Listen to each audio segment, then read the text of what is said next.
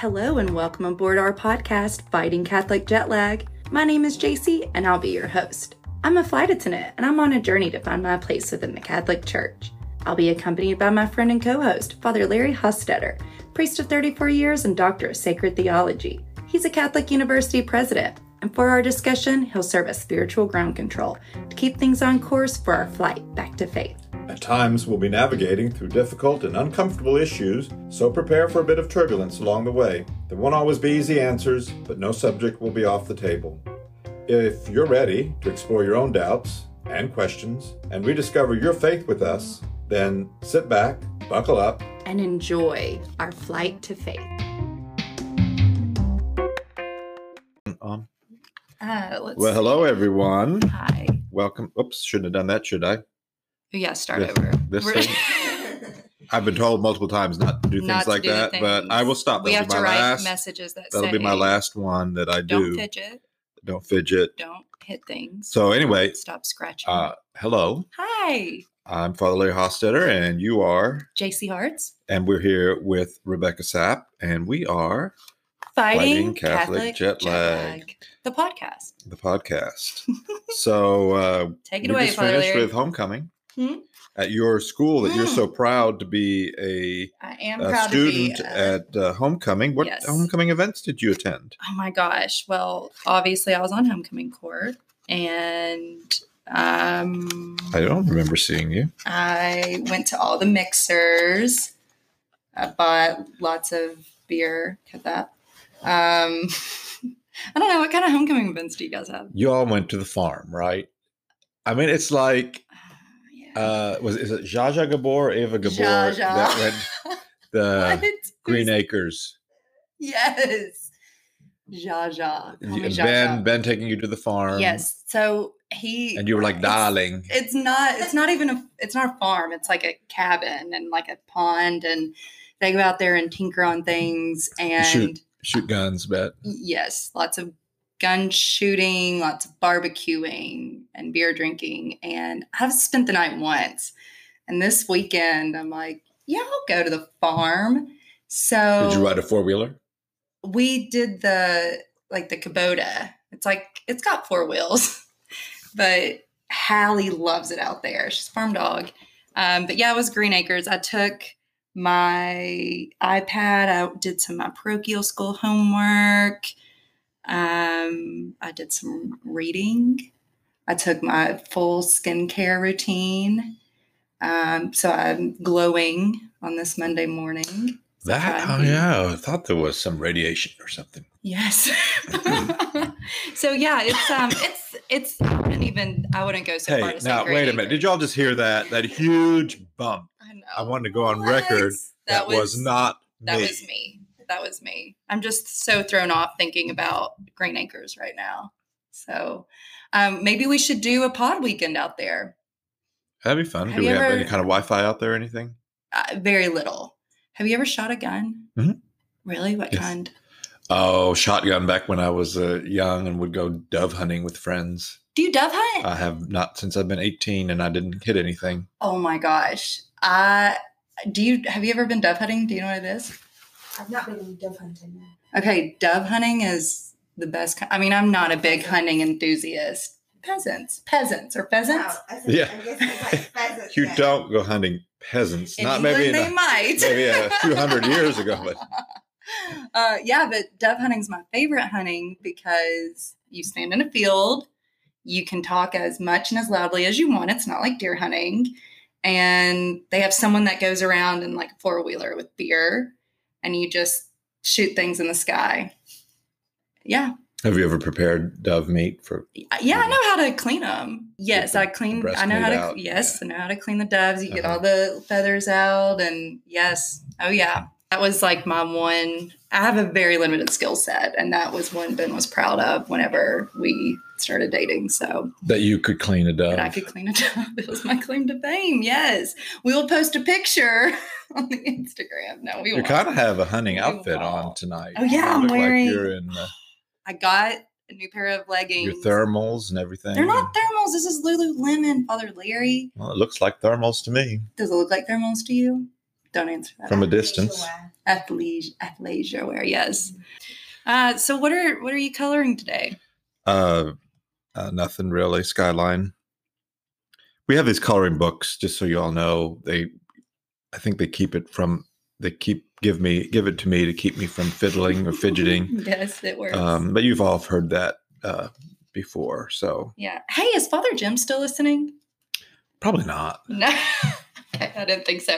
Because he always called out the fidgeting and the Right. heavy breathing on my part. Um, Yeah. so But when we tried to call him, he refused to answer his phone. I think that was it. I think he like had absolutely switched to a different Catholic podcast at that point. Yeah. So um, if you've got any dirt on Father Jim, call us. We'll talk about it on air. Just kidding. Cut that. uh, clarificationals this Mhm. week, or we do? I think we might. Let me let me pull some stuff up. Okay. I last episode, here's my clarificational I need from you. Um so as far as blessing things Mhm. and you did a really good job explaining that it's you know, it means that this thing has been set aside for holy use. Um but can anyone bless something? How is how is a priest able to do like what what gives you that ability or what is it like a training or No, it's it's a um, the way I, the best way I think to look at it is that with ordination, the community assigns certain things to you in your role as the one who is to be, you know, em- embody the gospel values in your community, Oh, embody the presence of Christ in your community, and so it's it's a recognition that with that role, Mhm. it, th- this is part of the responsibility of that of setting objects aside for holy use that's not saying somebody else can't do it Mhm. but in effect in order to keep away from this magical thinking it's really basically the community saying we recognize this person Mhm. and we call them to orders because the church i when when i was ordained i could not call myself to orders i could not i could tell the bishop and say i think i might have a vocation but ultimately I'm feeling the itch. yeah, ultimately, that doesn't mean anything until the bishop, as representative of the community, calls me to orders. When that's in the ordination ceremony, it's as part of the. You, you get called to it as a as a formal uh, kind of legal aspect of being ordained. And the way I look at it is, it's basically the Christian community saying, "Okay, we recognize you in this role. Part of your role Mhm. is to make sure we understand what's set us, been set aside as holy uh, for holy use, or that shouldn't just be used in ordinary ways. Right. Okay. I, well, I like how you explain that because And that is not magic. no. I well, it's I not like, like, the priest has been given some magical abilities I like bless. that you yeah. mention we need to keep it away from this magical thinking because, I mean, it can kind of easily go in that direction when you don't understand um, the meaning behind it. So that's a that's a good clarification. I like that. Good. Yeah. So anything can receive a blessing, and like I said, lay people can also receive a blessing. It's like parents their children. Yeah. Excuse me, because that's part of their role. Is and- Wait. and so parents can. bl- bless their chi- bless. bless their kids. Yeah. Yeah. Can, anybody can call down a blessing. You could say, Lord, I ask you to bless this house. Mhm. But the priest does so in the name of the church, okay. Yeah. which gives it, you know, an added level of gravitas, oh, that's cool. you know. So anybody can call down a blessing. Didn't, didn't Rebecca, didn't our director tell you to turn off all phones? All Notice devices. That my phone is off. Yeah. oh my gosh. But your wrist is still gonna flash. It's my roommate from college, Suzanne. She's gonna be in town on Thursday. right there. She's the one who convinced me that I needed to confirm in college. And in our dorm room at Western, she would go over the Nicene Creed with me. So why why weren't you confirmed in um, in the seventh or eighth grade? Did you make that choice then? Um, so it was high school that we were supposed to, and uh, little B was really disappointed, and she even pulled the "your grandmother would be very disappointed" card. But It, It- was your choice. it was my choice. I I just didn't feel ready to. Well, you take religion very seriously, so I know you're saying that as a joke. No, but, I'm not. I'm not. I'm not at all. It's a surprise. Um, no, Now, if I I, were saying it as a joke, I would say something like, "Well, you do kind of take religion very seriously." Uh, okay, start over and say that again, but Well, say it you more do take believable. you do take religion very seriously. Thank you. Um, well, yeah. So back in the day, I I just didn't I didn't feel like I was ready. I didn't I don't like to be pushed into things. And if if it would have felt more like my choice, I probably would have probably been more inclined to do it. However, um, luckily, little B was understanding. Um, and That was uh, rather yeah. broad-minded yeah, of her. it really was. It really was. I think she was disappointed, and I'm sure she thought she's never going to do it. Like this is it. But it was so great because had I confirmed, I, I wouldn't have had the opportunity to be in that space of the RCIA class in college, and that kind of started all of this off. So Well, you Yeah. did it when you were when it was time for you to do it. yeah, when God called me to. Yeah. So Perfect. yeah. Wait, didn't you confirm in college Yeah, I too? did. That's right. Heck yeah. Hey, we're on the same path. We are. oh God. People all the time are like, So- you're like the same person. Wh- then why can't I just jet off Do to it. the Isle of Capri first class Do it. and uh, just uh, have an Instagram page of me floating around on boats uh, Well, we are in, in Capri we are hiring. We're hiring German speakers right now. So to be. Uh, you should um you should look it up. Yeah, I'd be the? I'd be I'd be the flight attendant that when you ask for something, I would look at you like That I really don't want to do this, but I have to. Really? So I'm going to go do it, and I'm going to do it with a fake smile. That's right. It's it's the flight attendant smile. Yes. You'll but I'm like- but not all flight attendants are like that. I think some of them just We absolutely love love love their Yes. jobs. I know I do, but you you will have moments where you're in the middle of a, like a medical emergency and someone's like, "Can I get a want- Pepsi?" and you're like, "We serve Coke, not Pepsi." Give me five minutes. So yeah, but I can imagine you going to the interview. It's like a five hour interview. You're with like a hundred other people, so it's you're there all day. I just want to see you. I don't know. Don't they like? Don't you have to like Yes. jump into the water and things and swim and? not in, not until tra- not until training but yes you jump out of like a plane we so we have a big like training center and you go for eight weeks and um, you you do everything from learning to fight a fire to water landings and all of that so yeah yeah it's pretty fun Do you have to be retrained periodically? so yeah to every stay year fresh. every year and then quarterly we do online work and then But like in year- order like to jump into water every time, or we don't jump into water every time, but we go over doors. We always do CPR. There are a few things we always do um, safety, like self defense. We like practice our moves. there have been some real uh, videos. You know, Facebook has the reels now, where you- Yes, like tell one video after another, and there's been some of uh, flight attendants in training. This one uh, gal just couldn't get the door closed, and yeah, everybody was laughing at her. yeah, yeah. Oh yeah, yeah. You'll you'll have those moments, but yeah, it's it's pretty fun. I think you would enjoy it. yeah. I would I need another job? Um, so I think there was a pretty cool question that I think would serve as maybe the heart. Oh, hey, I've been really excited. We've we've been getting some great emails and messages from um, some old sorority sisters from Western, and I love it. Hey, Chi O's. So is this so? this is who I used to always go to mass with. See Father Mike at Western. It's like oh, and the whole have sorority spaghetti would go. dinner. We'd have spaghetti dinner. That's right. So I'm glad they're listening. Okay, there was a question about predestination or being pre-chosen by God, I mean, what do you and think? there's some denominations that don't think you have fully free will to choose God. You are either chosen for heaven or hell, which is kind of an extreme position that John Calvin w- would have held, and also the question of how you know faith versus works, Hmm. um, and that a lot of people believe that Catholics uh, believe that only works you have to do works to get to heaven, and a lot of that is about a misunderstanding. So.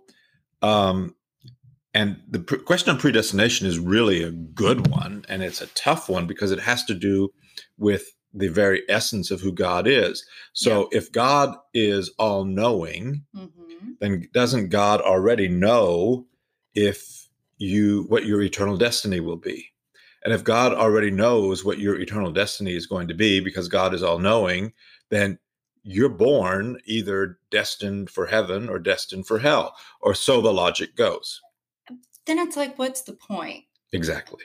Because it's like, why pray? Why do anything? Because it's like it's already you can't change it. Now that that is an exaggerated way of understanding predestination, but we as Catholics also believe that God knows everything, and that ultimately, uh, what will happen in our life has been uh, already.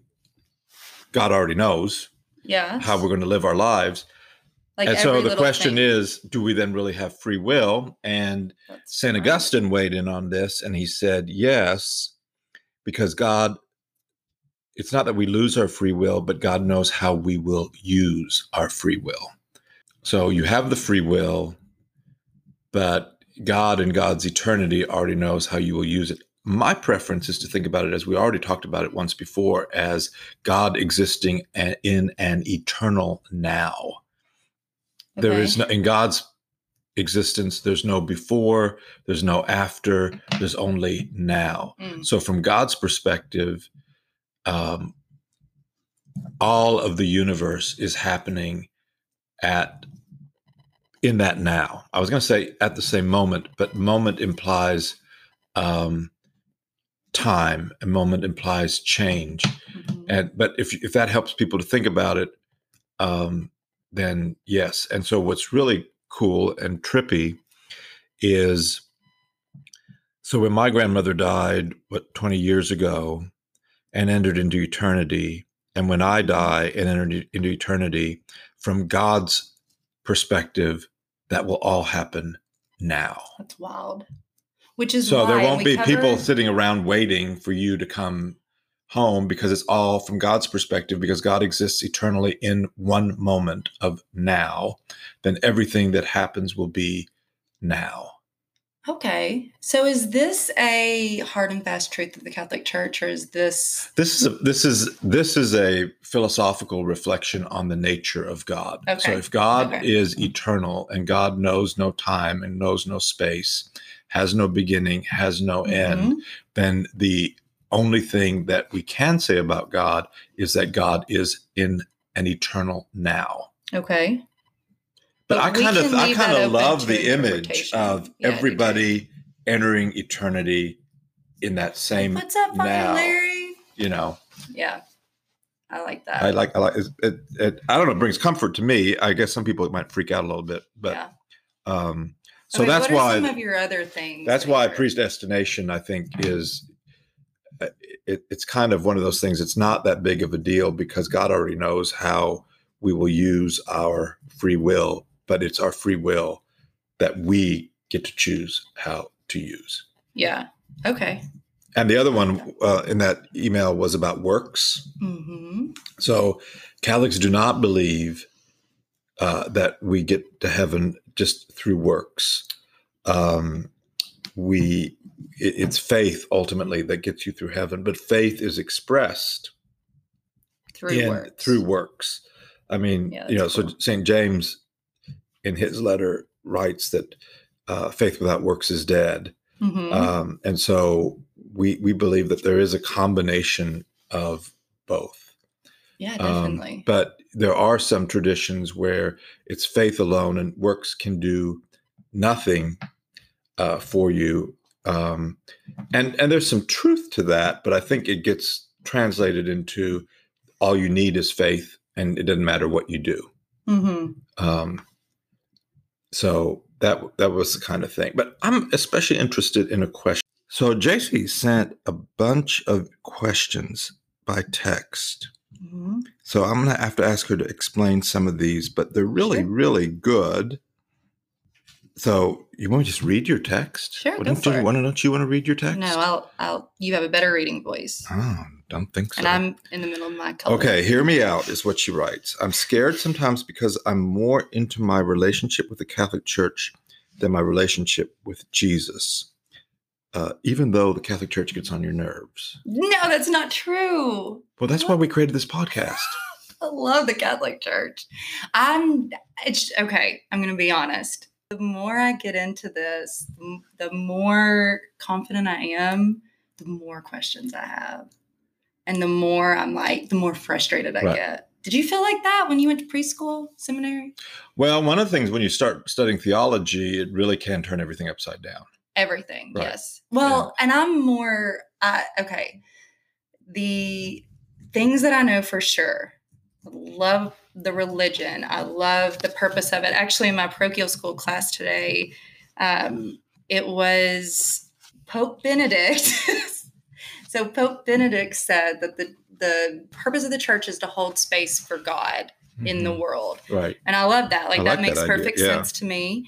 Um, and I I love what the Catholic Church was founded for. I love what it is. I love what it was created to be prior to us humans getting involved in it. So, what would you what would you say it was created to be prior to our humans? I mean, to honor, to love God, and to set aside as uh, as And what do you mean by humans Pope getting Benedict involved? In like before we made it so complicated and making rules about can women serve or So, not before So- humans got involved with it, Sorry, but no. before humans started taking control of it. Yes before we started taking control and making it into things and even though i love all of our catholic accessories um, sometimes it's overwhelming and it's like are we losing sight of what we are supposed to honor because we are trying to remember so many particular things Right. and it gets overwhelming so, So, you're I worried that we're missing out on that Jesus is not the focus, but the church is the focus. I hate to say this, but yes, Okay. yes, because there are times I'm like, oh my gosh, I put so much energy and love into trying to understand the church, and I'm like, well, I'm paying too much attention to things that I don't know if they're as important. It's as like the one most important Walking thing. through a 747 and just admiring like its beauty Yes. and all the things that it can do, but never taking off. Um, kind of. Or it's like going to eight weeks of flight attendant training to learn to do drills, and they only taught us how to serve drinks for 30 minutes, and that's all we do all day long. And it's like we, maybe we missed the point there. So, your question is yes. can you love the church? Are we sometimes as Catholics, do we miss the mark? And is it wrong if we are honoring Mary more? What what should our relationship with Jesus really be like? What Well, what do you think? Well, I don't know. I don't know because I mean, I sit here and stress about it because I think, oh my gosh, So, Uh, it's become even pagan. more binding this is very stressful for and me. Yes. not liberating because you're a- freaking out I'm on am freaking out a I do I have my attention on the wrong thing? yes. And Mary is like, honey, it's fine. Um, but I, I, I think I'm, I don't want to, I don't want to miss out on Jesus. Right. But in okay, in some Christian religions, like that's the focal point. But do you think that like in Catholicism we have the Trinity, the Father, Son, and Holy Ghost.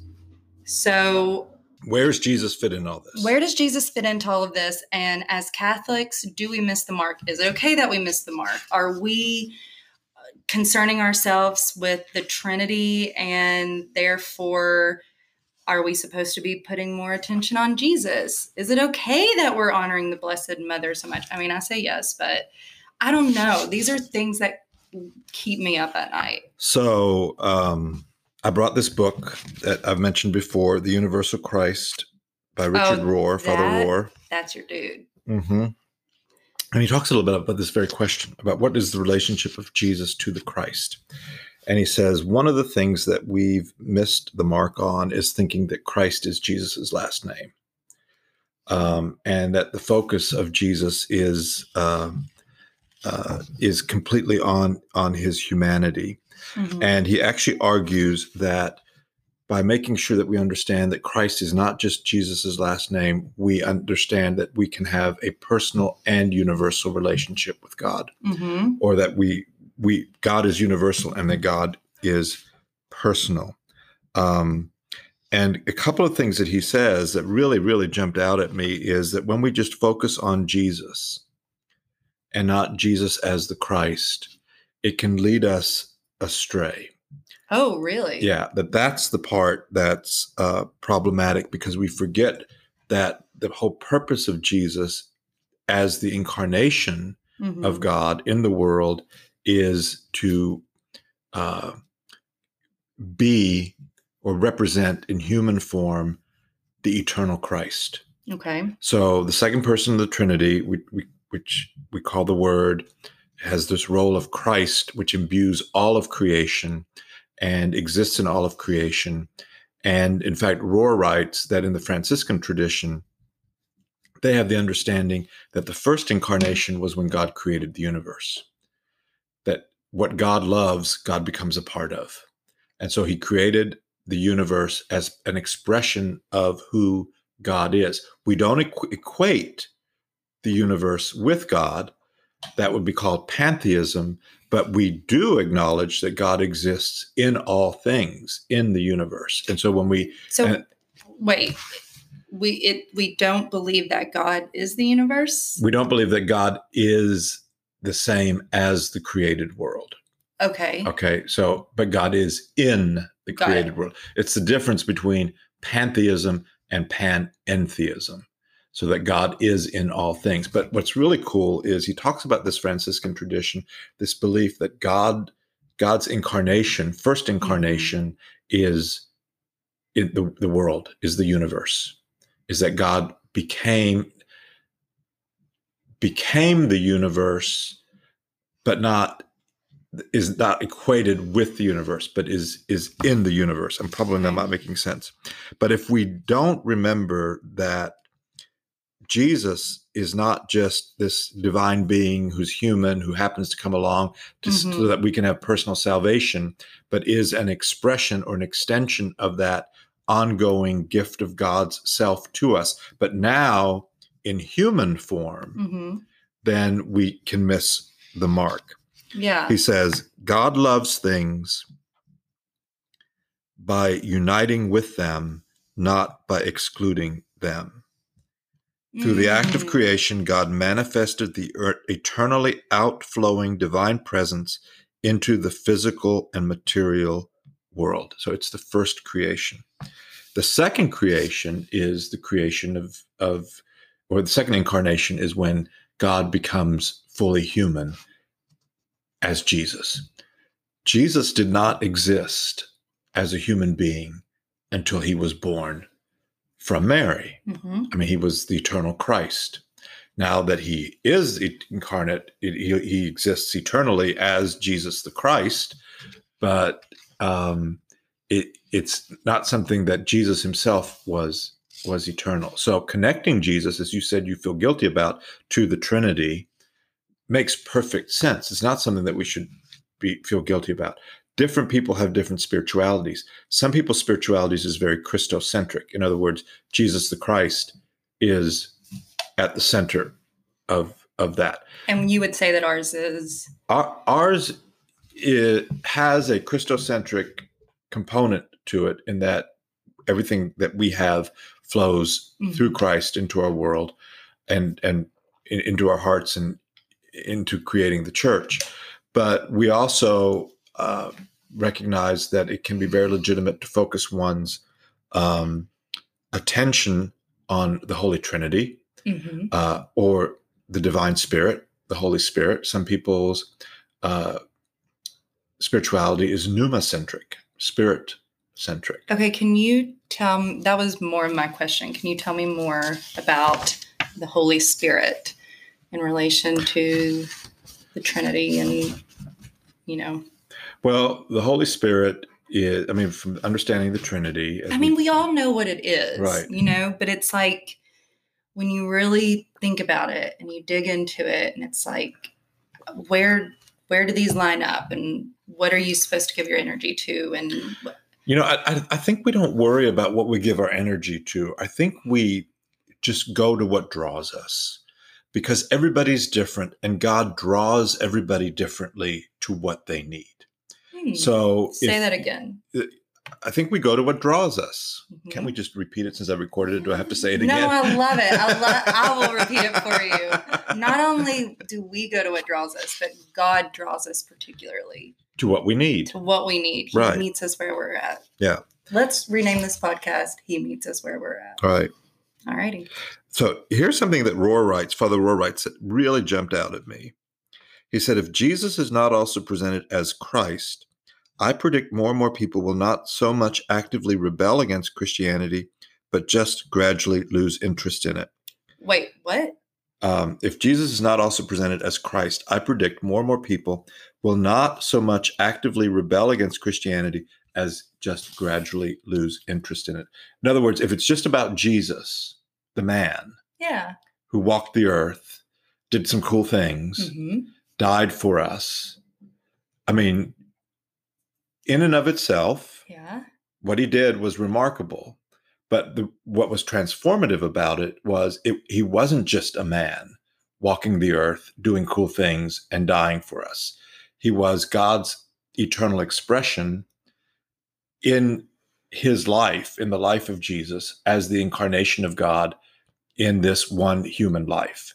That transforms everything. I mean, that's a very Catholic Right. way of thinking, right? Right. And so my relationship is not just with Jesus, it's with everything that Jesus represents as the Christ. So through Jesus, I have a relationship with the Holy Trinity. I have a relationship with all of creation. I Mhm. have a relationship with Mary. Um, I have a relationship with all the saints. I have a relationship with all of the people of the world Mhm. because that's who Jesus represents as the Christ. And so his thing is that so often modern Christianity focuses just on Jesus as my personal savior Right. that we forget that it's not about my personal salvation it's about my connection with God, the universe, Mm. everything that exists through Jesus the Christ. Okay, that's a weight off my shoulders and also gives me tremendous anxiety because I feel like, I don't know, maybe it was growing up in a small Catholic community, but that's not, I don't know. Well, listen to this. Okay, keep going. Um, I mean, I, I agree. That's where my heart is taking me with what you Right. were saying, but I, I always was afraid that was wrong. right. So, okay, keep going. Um, so it says, This is what happens when we focus solely on an exclusive Jesus, on having a personal relationship with him, on what he can do to save you and me from some eternally eternal fiery torment. For the first 2,000 years of Christianity, we framed our faith in terms of a problem and a threat. Mhm. But if you believe Jesus' main purpose is to provide a means of personal, individual salvation, it is all too easy to think that he doesn't have anything to do with human history, with war or injustice or destruction of nature, or anything that contradicts our ego's desire or our cultural biases. We ended up spreading our national cultures under the rubric of Jesus instead of the universally liberating message under the name of Christ. It's important to recognize that he's not saying Jesus isn't important. He's saying you have to understand Jesus as the Christ. And that and he's not and just he's, as and he's not just your personal savior who and all you got to do is get through this life to get to heaven. Okay, That you're connected to the universe. You're connected to the That's planet profound. you're connected to we're connected to each other and we do that by being connected to the christ who connects us to the trinity who exists where? In all things through the first incarnation when god created the world. Hmm and I the like that. spirit's role in that. Another phone call. Let's see what this one says. Susie calling with the Vehicle Service Department. We are calling about your vehicle's manufacturer's warranty. Your You know, extended I, I know they really want me to take care of my it. warranty. Yes. So maybe this is some kind of spiritual message that I need to be taking care of my spiritual war- warranty while we're here talking to everybody here. Little B gets those messages all the time, and she'll put them on speakerphone and she'll like prank them, and then they just hang up on her. That's pretty bad. Um, a merely personal God becomes tribal and sentimental, and a merely universal God never leaves the realm of abstract theory. But when we put, learn to put them together, Jesus and Christ gives us a God who is both personal and universal. Mhm. So don't worry about where you find your soul being moved towards. If it's the Blessed Mother, it's the Blessed Mother because he says some really cool things in this book. Also, in chapter 10, under the feminine incarnation. Um, and one of the things he talks about is why are there so many Catholic churches named after Mary and not Jesus?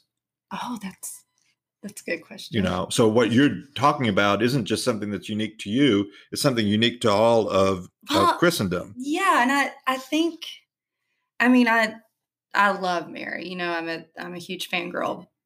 But sometimes I'm afraid that I'm not getting them both in equal measure. And this is what i think this podcast hopefully can pe- help people to realize is you don't need to be fretting about that hmm Okay. don't fret none as they say in your part of the country in Eastern Kentucky. yeah, don't fret none Don't i like fret that none. don't fret none I won't.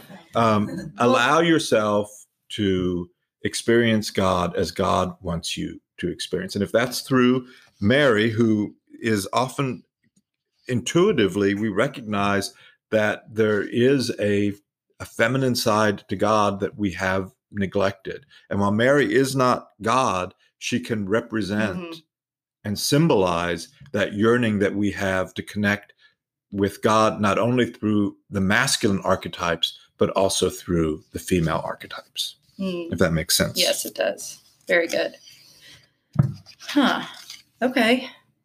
And uh, uh, just a couple of things that he says here that I really, really like. He says, um, when it comes to Mary, we're clearly dealing not with a single woman here, but a foundational symbol, or to borrow the language of Carl Jung, an archetype, an image that constellates a whole host of meanings that cannot be communicated logically. And Rohr's argument is that Mary intuitively symbolizes the first incarnation as a Mother Earth. Mm, yes. And it is from her yes. that Jesus the Christ then comes into the world as the second incarnation. Wow. I mean, that's pretty incredible. Um, Here's actually a line that's directly to your point. Okay. The point is that in some ways, many humans can identify with Mary more than they can with Jesus, be- precisely because she was not God, but Yeah. the archetype for our yes to God. Not one heroic action is attributed to her, only trust itself, mm, pure being and not doing. From her first yes to the angel Gabriel, to her last yes at the foot of the cross, and her full presence at fiery, windy Pentecost, Mary appears on cue at the key moments of the gospel narratives. She is every woman and every man, and that is why I call her the feminine symbol for the universal incarnation. yes. This is why I love her. Because, like you said, it wasn't these heroic things she was doing.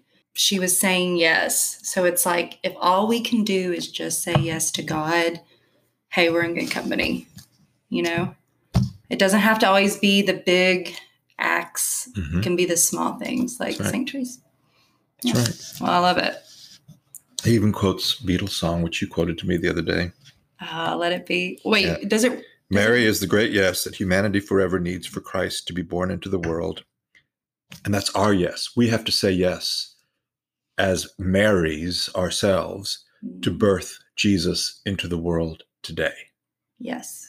which is why she's so important. Even Paul McCartney immortalized this idea in his song, Let It Be. Although on the first level, he was talking about his own mother, Mary. Mother Mary comes to me speaking words of wisdom, let it be. And so I think ultimately that's the answer to this question that you had is let it be. Okay. Going back to you said Mary is birthing, we are to birth Jesus into the world as Mary did. So, or okay, what is a way we can conceptualize that? I mean, it's love, right? Right. Like God is love. So bring love into the world. Is that what you're saying? how how do we connect? I mean, for me, when I think about what my primary role as priest is, it's principally to help people to connect to this eternal Christ, to Mhm. help to to break open the world so that people can see deep more deeply into the reality or beyond the reality that's in front of us Mhm. to see what's really moving and empowering things, to see the spirit. Back to the question of what is the spirit? The spirit working through all of the universe, all of creation, Mhm. because I think part of the reason why the church is created as it is in terms of a ministerial priesthood is the, the laity as priests by virtue of their baptism are called to bring jesus into the world to, to Mhm. birth christ into the world through their actions through their lives through their gentleness through the caring that they have for each other but you can get so bogged down with your daily lives you know serving drinks making sure passengers are safe you know taping up passengers to seats So many damn you know so many things that you can forget yeah. what is beyond what we're experiencing every day. So the idea then you come to mass on sunday you receive the christ broken break uh, the bread is broken for all we become the christ. Reality is in a sense cracked open at mass and we all become part of that heavenly host glorifying god being there at that eternal sacrifice of jesus.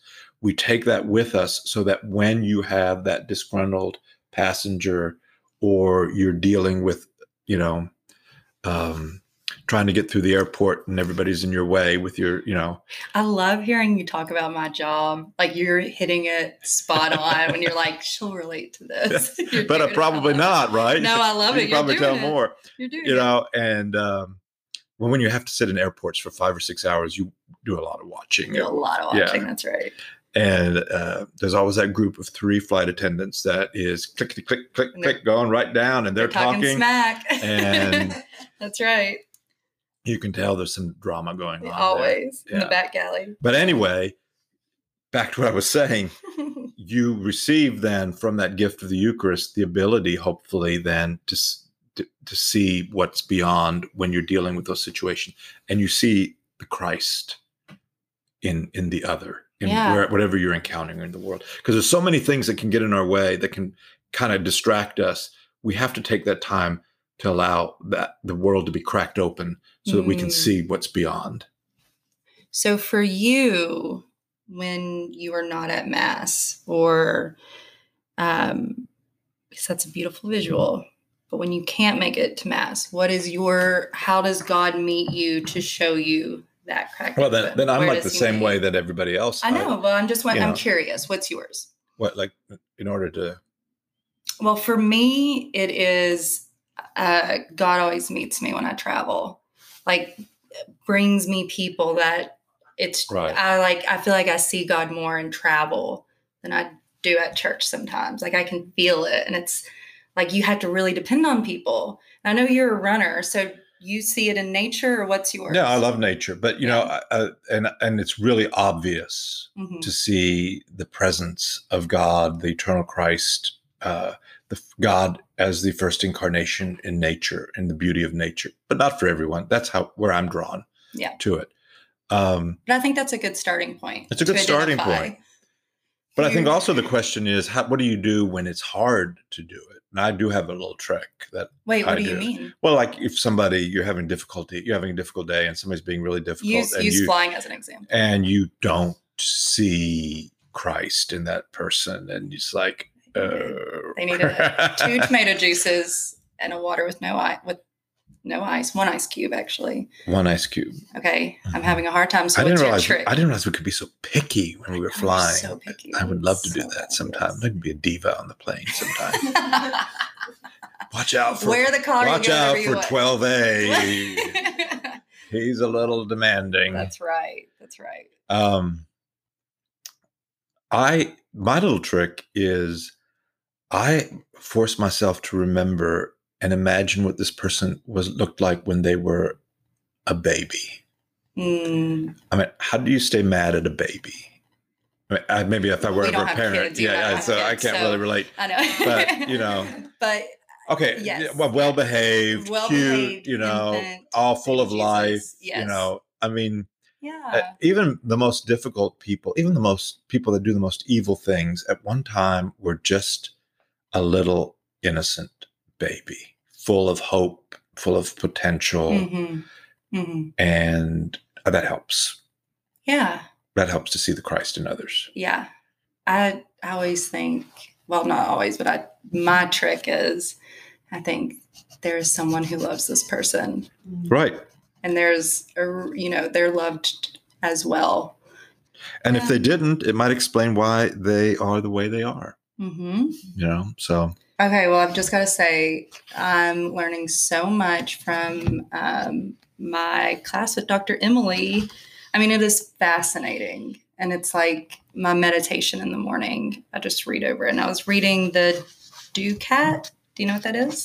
the DOCAT. The DOCAT? The U- YOUCAT? DOCAT? No, it's not YOUCAT. I have a YOUCAT. This is the DOCAT. And it was written, it was created by um, Benedict, Pope Benedict. Yeah. How do you spell it? Y O U. It's like the catechism for uh, Oh, it's a youth catechism. the youth catechism, and then Yeah, the I just found it. I've never heard of it. Oh my god! YOUCAT, short for Youth Catechism of the Catholic Church, also styled as YOUCAT, is a 2011 publication. That was a hard year. Uh, aims to be an aid for youth to better understand the Catechism It's of the Catholic Church. Is it really? I'll have Yeah. to look at it. I I ended up with two. One of them And the other one St. was a Thomas Aquinas. DOCAT? So I never heard of the DOCAT. D U C A T? D O Cat, and you can get it at St. Maximilian. But it Oh, it's the latest title of the international latest, best-selling YOUCAT series. the work behind it. Focuses on the social teaching of the, the Catholic social Church. teaching. It's really cool. So for my parochial school class, which is vocation, um, we had to read like the first, we had to read like six or seven pages of it. And Pope Francis writes the foreword, and it's so good. It's like everything is centered around love. And that was Benedict's big thing. really, Well, he wrote the, the encyclical "God is Love." this, but yeah, yes, okay. I, I can't believe I'm saying this, but he and I have a lot in common then. Well, you, here's the thing about um, when you when you really become become convinced of something and you start talking about like a message of love, which Benedict was really good at. But a lot of people are surprised by that because they don't Yeah. see him as well. He, he's not real warm and fuzzy. I mean, for one, but um, they don't What's see the him as that way. for not warm and fuzzy? I don't even think they have warm and fuzzy. it's not even okay. Um, Got Yeah. it. um, but um, when you become convinced of that and you really follow through, it's not so much that you have discovered something that you were all the time. You have discovered something and that it changes you. yeah. So you Wow. can't talk about God's love and to love one another as we've been loved in a purely theoretical way. hmm If you really believe it and embrace it, it's going to challenge you and change you. And there'll be times when somebody goes, Hey, you're all about caritas and loving each other as God loves us. I don't think what you just did is that. hmm And, you know, so maybe Benedict was Mhm. growing as well. You know, he he Mhm. got a lot of flack for some of the things that people were upset about with him, especially some of, the. LGBTQ issues. Um, but who knows how this uh, dive into understanding what Yeah. God's love is, how that might have challenged him or changed him as as well, because he's just a human being, just like the rest of us. I mean, I, I'm definitely surprised to see the influence he has over what we're learning about right now, which is warm and fuzzy love. Um, but it's so But it's not warm and fuzzy love, really, is it? Because love. love is love is not easy. right, I mean, right. you all who are married, you know that However, it is it's a daily really choice. yeah it's it's it's opened my eyes and it's given me a lot of relief like in this i mean i've been in the class for one week and because it's so simple it's a simple concept it's hard but it's simple. Just to think god is love. In order to to experience god you have to experience love and you have to give love. And whenever you turn away from god when you turn away from love you are you are turning towards something that is so the opposite of that. Personal hail. Personal hail. personal hail. Um, so pope francis writes i wish i had a million young christians who are for their contemporaries walking talking social doctrine. All of you are the church. Make sure then that this church is transformed that it is alive. Become active yourselves. When many do this together then there will be improvements in the world and in the church be like torches, making the path to God brighter for others. I pray every day for you, so pray for me too. Pope Francis. Nice. Isn't that beautiful? I love his encouragement to to grow and he really uh, I think he really believes in younger generations to to do that, to lead the the church, and that's empowering. Well, I thought since we started on a Franciscan note, maybe we would pray the Canticle of the Sun, which is highlights the way Francis saw the universe as all being expressive of God. Okay, well, can I ask a favor? Yes. Can you read over it and then will you say it in your own words? No. Yes. I won't remember. This is too No, beautiful. it's so good. Your words are so much better than this. Oh, no. All right. Canticle of the Sun. And the reason why I couldn't just riff on this is it's too long and it's, it's too beautiful. Let's pray. Most high, all Father, powerful. Son, Holy Spirit. You just schooled me, didn't you? Um, you know, our Halflick JC, I've said this, I think the first episode, oh. our Halflick JC is probably more Catholic than I am. Oh my gosh. Most high, oh. all powerful, good Lord. Yours are the praises, the glory, the honor, and all blessing. To you alone, most high, do they belong. For no one is worthy to mention your name. Be praised, my Lord, through all your creatures, especially through my Lord, brother, Son, who brings the day and you give light through him, and he is beautiful and radiant in all his splendor. Of you, most high, he bears the likeness. Praise be to you, Lord, through sister moon and the stars. In heaven you formed them clear and precious and beautiful. Praise be to you, Lord, through brother wind, and through the air cloudy and serene, and every kind of weather through which you give sustenance to your creatures. Praise be to you, my Lord, through sister water, which is very useful and humble and precious and chaste. Praise be to you, my Lord, through brother fire, through whom you light the night, and he is beautiful and playful and robust and strong. Praise be to you, my Lord, through sister Mother Earth, who sustains us and governs us, and who produces varied fruits and colored flowers and herbs. Praise be to you, Lord, through those who give pardon for your love and bear infirmity and tribulation. Blessed are those who endure in peace, for by you, Most High, we shall be crowned. Praise be to you, my Lord, through our sister, bodily death, from whom no living one can escape. Woe to those who die in sin. Blessed are those who will find your most holy will, for the second death shall do them no harm. Praise and bless my Lord, and give him thanks, and serve him with great humility. Amen. Now you can see, I can't just read, I can't just read that and then just go like, okay, which one's the brother and which one's the sister? I'll give it to you. That's that was a good prayer. I Well, Saint it. Francis. I mean, yeah. I like to talk yeah. about the moon and Yeah. water and stuff. I like Right. that. I'm down. I like it. All right. All right. All this right. podcast is ended. Go in love as you've been loved. And thanks be to God. Peace be with you. And with your spirit. Ciao. And Godspeed. I think I gotta do say ciao. Ciao.